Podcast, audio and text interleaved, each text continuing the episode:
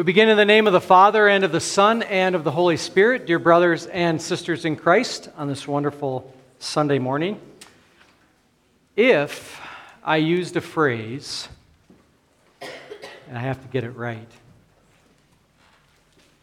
the only thing to say on a bright Hawaiian Christmas day, who's going who's gonna, who's gonna fill it in? I think I saw, I think I heard you get it almost close, right? Uh, Mele Kalikimaka is the thing to say on a bright Hawaiian Christmas day. Um, now, we, we, we are blessed with beautiful sunshine here in Colorado, um, but I think it, uh, coming this week, it may change and it may get a little bit cold and a little bit snowy. And so maybe this Christmas you start dreaming of a bright Hawaiian Christmas day. Now, that phrase, Mele Kalikimaka, is the word to say. I had to practice. Pra- Here's a tip for you. If you're going to do public speaking, try not to include the phrase Mele Kalikimaka over and over again. So, um, so I'm going to do my best. I'm going to do my best. Um, that phrase, right, um, means Merry Christmas, at least to many of us, right? Uh, this is actually a, a um, kind of a public work of art. This was taken from Honolulu. Mele Kalikimaka is the word to say on a bright Hawaiian Christmas day, right? Now, do you know the origin of that phrase or that word or even what language it is? Yeah, okay. Polynesian? It's not. Right? Here's the really fascinating thing about this Mele Kalikimaka, um, on some level, is just gibberish. It's not a real word. Did you know that? They're not real words. So here's, now, stay with me. Um, it means for us Merry Christmas, and maybe you've said it or you've seen it in movies or, or um, you've heard it sung by this guy, right? Popularized by Bing Crosby in the 1950s, right? So maybe that tune is even going through your head right. Some of you are singing it. Eric's taking requests after the service if you'd like him to, yeah, if you'd like to put him on the spot and see if he can strum it. Um, but that phrase, Mele Kalikimaka, was, was popularized to some degree by Bing Crosby I think late 50s, 60s, uh, um, and, and means Merry Christmas. Now, the phrase was around prior to the 1950s, 1960s. Um, some have found it as far back as about 1904, where they saw it in print. Now, here's the real issue with it it's not an actual language, and on some level, it's kind of just made up and gibberish. But you can understand why, because here's what happened. Um, somebody along the way said, We want a word that is going to convey Merry Christmas in Hawaii. And, and, so some of the languages that they were wrestling with didn't have the English equivalents to put on it. And so what they did was, and this, I went into far too deep a dive on the origins of Mele Kalikimaka. Um, but some of it was phonetic, how they were adding things in. And, and in the end, somebody came up with that phrase, Mele Kalikimaka is the word say, right? Um, because maybe it sounded a little bit like other words that were connected to it. Maybe it sounded slightly like Merry Christmas. So, on some level, we maybe have used that phrase. Maybe you've used that phrase and you've said, okay, this, it means Merry Christmas. But the truth is, the actual word itself doesn't have a lot of connection to it. But it probably brings up a pretty good point for us. Um, it raises the issue of, and the reality that, that names and words have meaning, or at least they should have meaning, right? And we want them to have meaning. If you want to communicate with other human beings, your words have to have meaning. So a little bit of the history of Mele Kalikimaka. Now, here's another fascinating part about it. Um, and what I've seen is somewhat recently, there's been a little bit of, I don't know, I don't know that I'd call it controversy about that word, um, but it's been brought up a little bit that this was, was a word that maybe wasn't native to Hawaii, and maybe that other people imported in and, and, and um, created that word and then popularized that word in song. Um, and so a couple things come from this. Number one, words have meaning, right? And we want them to, otherwise, we can't communicate.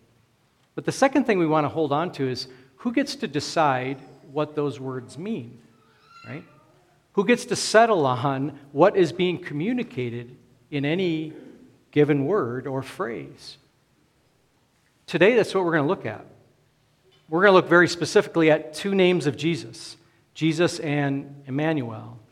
And I think it's good for us as believers to, to consider okay, not only what do these names mean, but also who has the authority to assign that meaning to them. We're going to find both those things in our text from Matthew today. Um, and and the, the depth of it for us as believers ultimately points to our salvation. So, our theme today is going to simply be named, okay? And we're going to look at those two names and uh, what God was trying to communicate to us through, the, through them, and on some level, what right He has to attach that meaning to those names, okay? So, that's where we're going. Uh, if you like bullet points and you like to know a roadmap of where we're headed, this might be where I'm headed with all of you. I might take a detour as well. So, uh, but generally, we're going to look at uh, the two names in our text, Jesus and Emmanuel, um, and then the last one, hello, my name is. We're going to fill in that blank when we get to that point. So that's kind of where we're, where we're headed.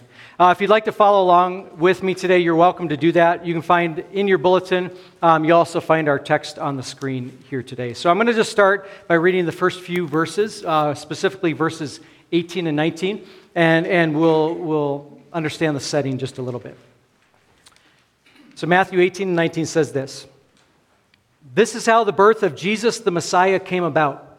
His mother Mary was pledged to be married to Joseph, but before they came together, she was found to be pregnant through the Holy Spirit. Because Joseph her, was her husband, or her husband was faithful in the law, and yet did not want to expose her to public disgrace, he had in mind to divorce her quietly. Okay. A little bit of background on what we're talking about here. And, and so this is, this is Joseph. This is the the adopted father of Jesus, the stepfather of Jesus. This is Joseph, who was engaged to Mary. And we've got to understand, I think, a little bit of the cultural setting at that time. Um, if you were engaged to someone, that was the same as being married to them. Okay? And so you can maybe put yourself in Joseph's shoes just a little bit about what was happening. So he came to the realization that Mary was pregnant, that she had conceived. Now, if you were in his shoes, there's probably just a few logical conclusions that you're going to come to. And it seems as though from our text, that those are the conclusions that Joseph came to. But we get a couple tidbits of, of really fascinating things about Joseph. Um, and, and, I want to point out two things. Number one, says that he was faithful to the law. What does that mean when our text tells us that? It means that, that Joseph was a, was a practicing Jew right? It means that Joseph knew the Old Testament, that he was in God's Word. It meant that Joseph was, I don't know, maybe to put it this way, was a, was a churchgoer, right? This was a part of Joseph li- Joseph life, Joseph's life. It wasn't just something he was born into. It wasn't something that was attached to him because of his ethnicity or, or his blood. But Joseph practiced Judaism. He practiced worshiping the Lord, and he knew the Old Testament and the promises God had made. So that's the very first thing that we notice from Joseph. The second one, and that one's maybe slightly more subtle, and I think our English translation of it struggles just a, little bit in that. But it says that Joseph um, intended to divorce Mary quietly. There's deep significance in that, in how Joseph chose to go about that. So we get these kind of two two things that we, uh, um, kernels of who Joseph was and, and his character and what his life was about. And I, I would argue, even on some level, um, these are things that we attach to his name, Joseph. The first was, was that he understood God's word. And he practiced that, right? That he worshiped his God. Second thing, though, from our text, is that he clearly had a heart of love.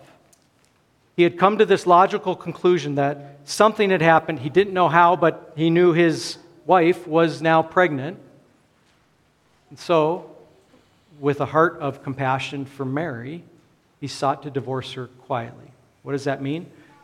Saving her from public shame, at least a degree of it, right?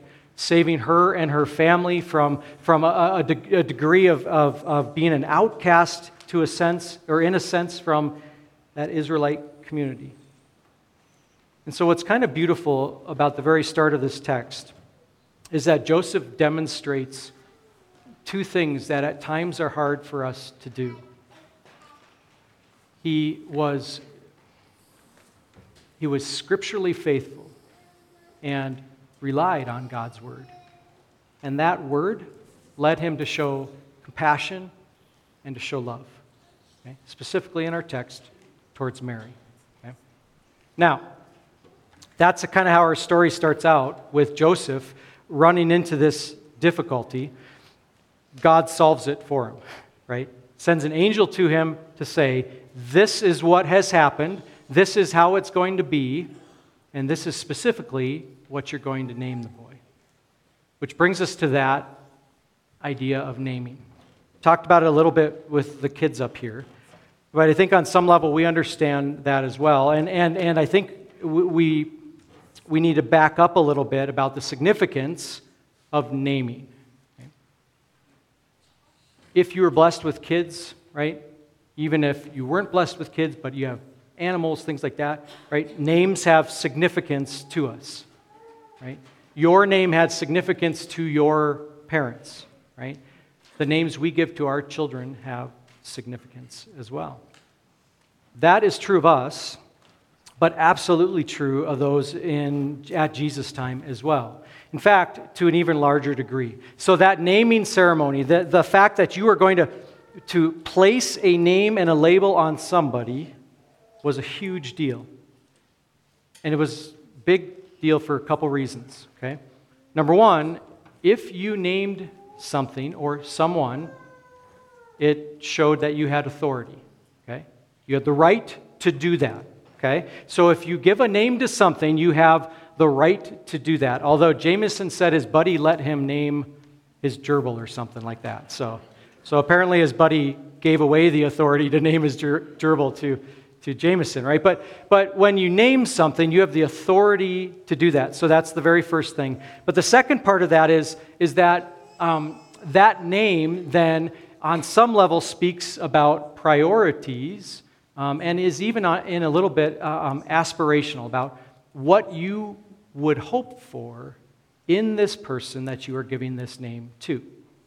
Okay, so that is true of us when we give names to our children or your parents gave your name to you. Number one, they had the authority to do it, right? Because if your mom gave birth to you, she kind of gets a say in it, right? And dads too, right? Uh, but number two, uh, it's, it's about priorities and, and a little bit aspirational, saying, here's what we are hoping for for our son or for our daughter and for what is to come.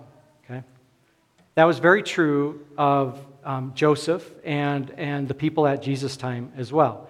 So now, back to Joseph. Imagine this he says, he finds out that his wife uh, has conceived and is pregnant. Then an angel shows up to him and says, um, In fact, this is from the Holy Spirit, and goes a step further and says, Joseph, you're not going to name your child. I am. And you are to give him the name Jesus. Significant, isn't it? Because who had authority to name Christ? our God above. Not Joseph in this case, right? Secondarily, what priorities does God want us to draw from the name that He placed on Jesus? And those are kind of the two things we want to look at. So let's look at those names Jesus and Emmanuel, both in our text here today. Uh, so I'm going to read for you verse 21.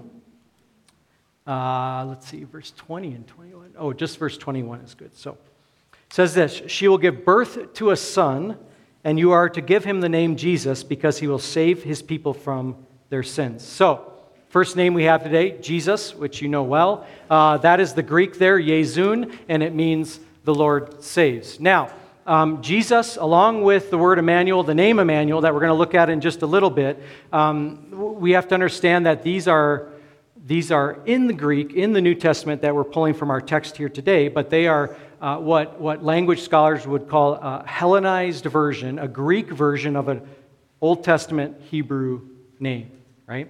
So Yezun is the Greek, right? But it comes from Yeshua, right? Jesus in the Hebrew.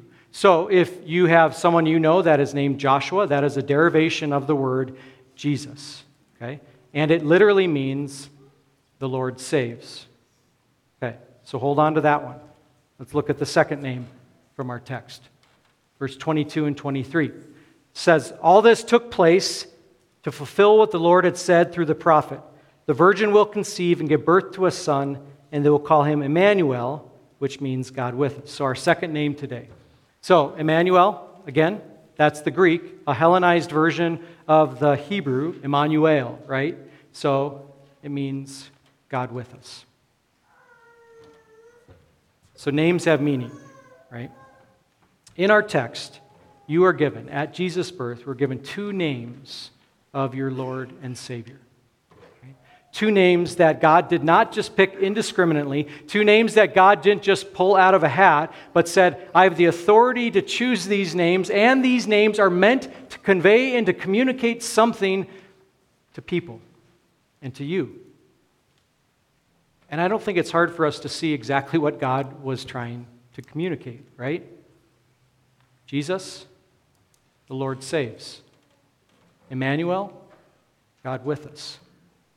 Now, remember when I talked about naming implies a degree of authority and, on some level, priorities of what you are going to be about in your life?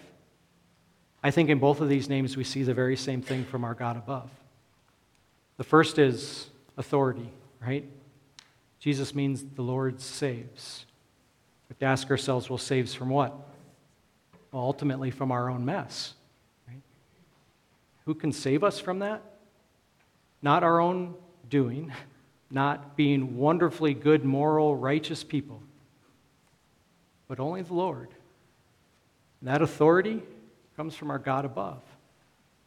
And so, the very first thing that we think about when we use that name Jesus, when maybe we even casually throw that name away or around, we have to understand the depth of it and the authority from which that name comes. It is God Himself above that tells Joseph, You are to name him Jesus because the Lord saves. What is that connected to? Go all the way back. Go all the way back to Genesis when God said, I'm going to fix what you have broken. I'm going to make a promise to you, and I do not break my promises, and I fulfill them. And now an angel comes to Joseph and says, This is what you're going to name him. Joseph would have immediately understood this is the fulfillment of everything God had promised. You want to talk about authority?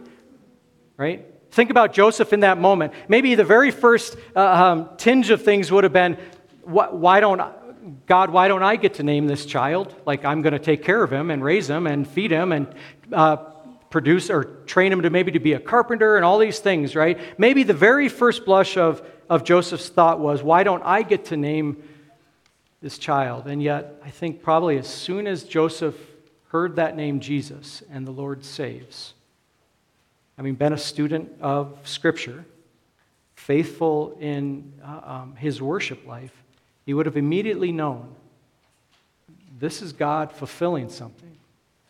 This is significant.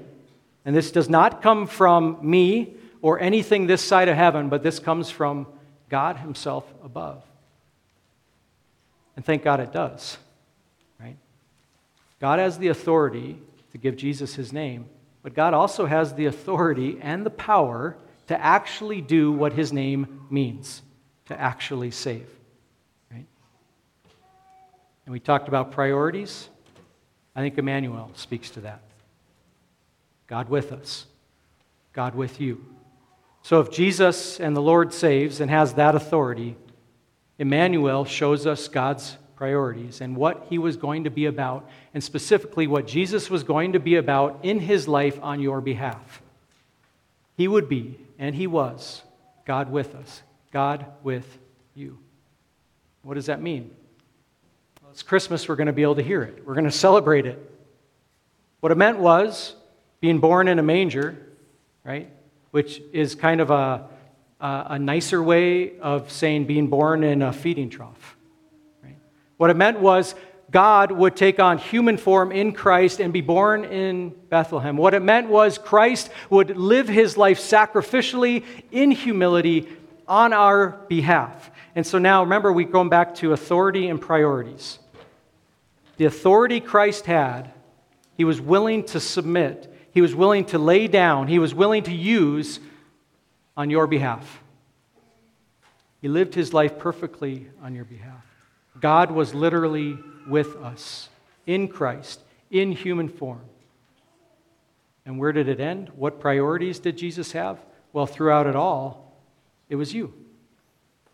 We need not look any further than those two names, Jesus and Emmanuel, to understand number one, God has the authority to do what he says he's going to do, which is save you, which is wash your sins away. And number two, we need to look no further than to understand what God was going to be about what Jesus' ministry was going to be about every single step that he took of the 33 years of his life, the priorities that he had, his priority was you and your salvation.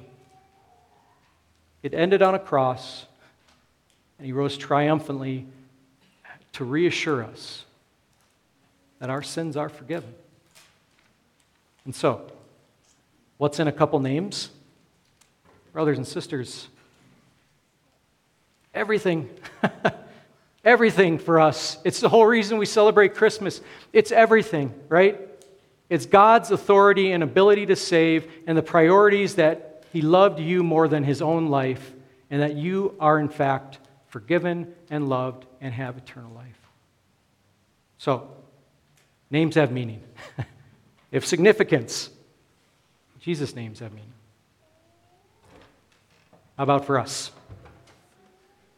right? I think on some level we know words have meaning and we know that names have meaning, right? And when we name something.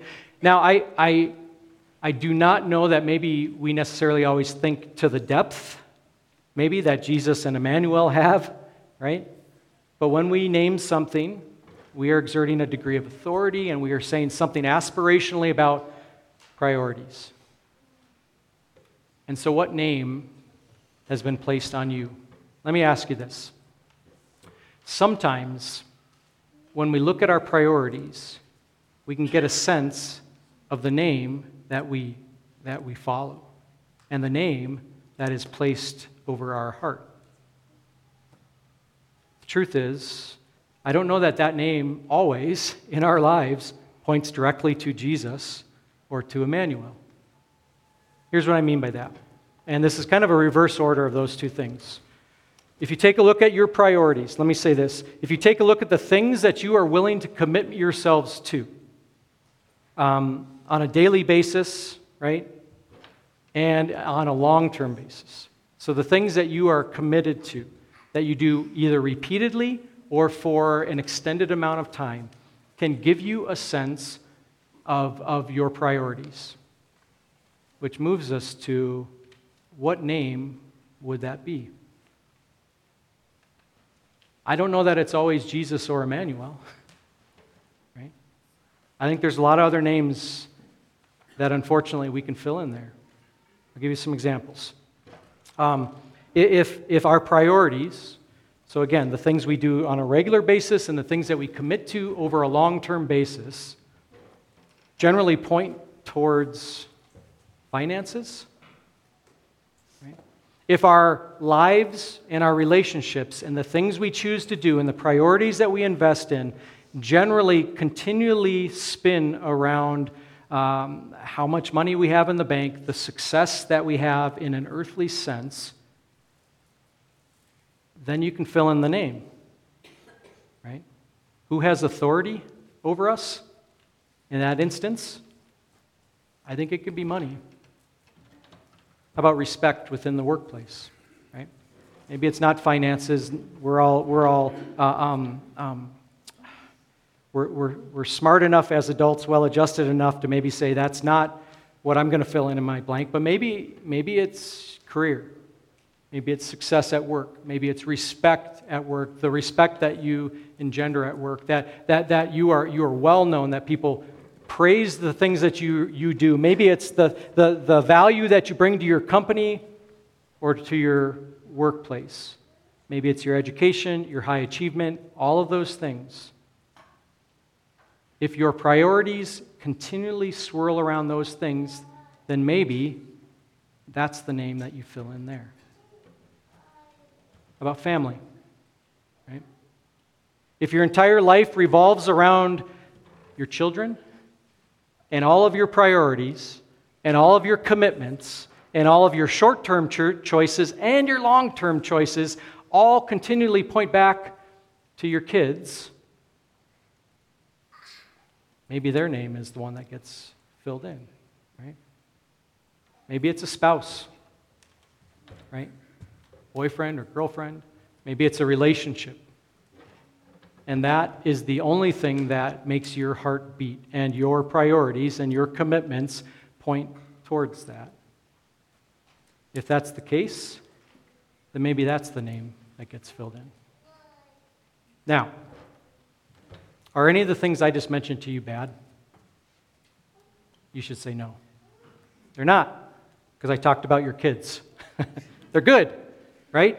These are blessings. These are all blessings that God has given us, right? These are, these are gifts that God has given us to use for the good of our families, our loved ones, our community, and the people around us. Those are all blessings. But here's the issue when that becomes the name that you serve, when that becomes your authority, and all of your priorities are, are fashioned and spin around it, then we are in danger of letting that thing, that person, that situation, take the place of our God above.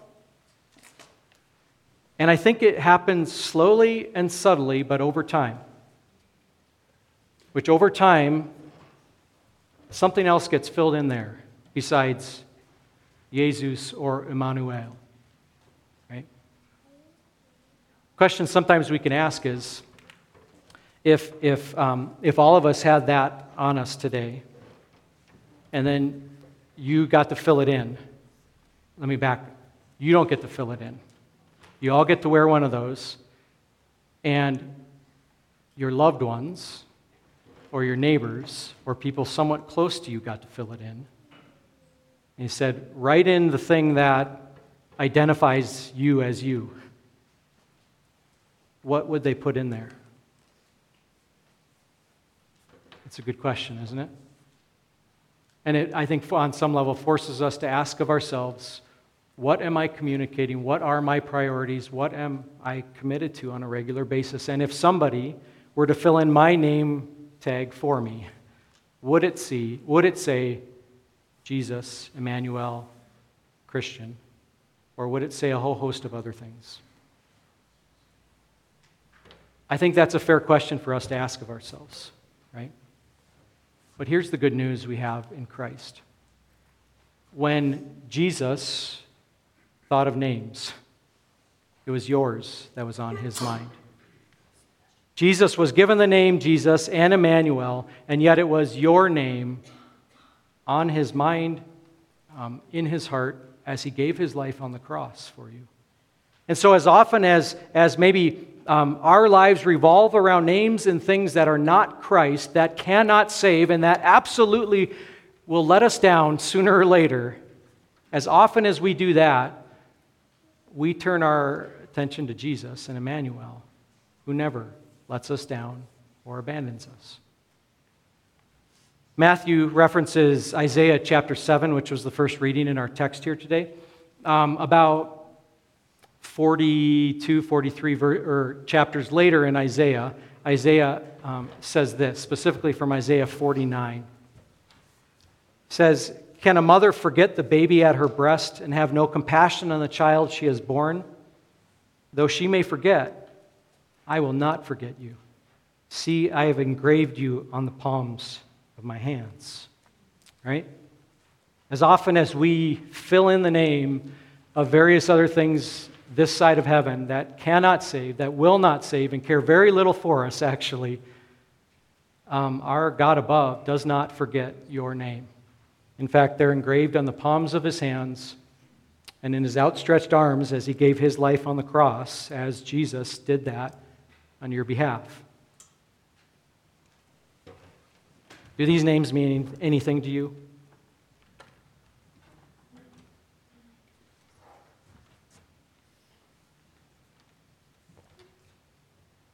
I saw some heads nod. I see some people smiling, and others are just looking at me bewildered. Names have meaning and they have significance, don't they? These names mean something incredible to every single person that sees those names. These names also mean something to me, and if you didn't know, actually something to us as a church. 47 names. CVL's been around seven years. 47 baptisms here at CVL. Right? A lot of the little ones that are sitting here today, right? Those names, your names, mean something to your God above. Mean enough, meant enough that he was willing to, to lay down his life on the cross so your sins could be washed away. And so meanings matter because you matter. And you matter to your Lord and Savior above. That is why we sing of his praises. That is why the name Jesus and Emmanuel means something far deeper to us than anything else. I don't know uh, if you should use the phrase Mele Kalikimaka uh, this Christmas. I actually, I honestly don't. I, I don't, and I'll even be even more honest with you. I don't really, I don't really care if you use it or if you don't. Um, I don't, I don't, I don't mind Bing Crosby. I don't, I don't know if, if, if it's okay to use that phrase or if it's now going out of style or whatever. I, um, but here's my encouragement to you. We, we have far better phrases to share this holiday season, this Christmas season, um, than Mele Kalikimaka. I got a suggestion for you here. How about Merry Christmas, right? How about point those around us and in our lives directly to Christ, the God who saves and the God who is with us. Amen.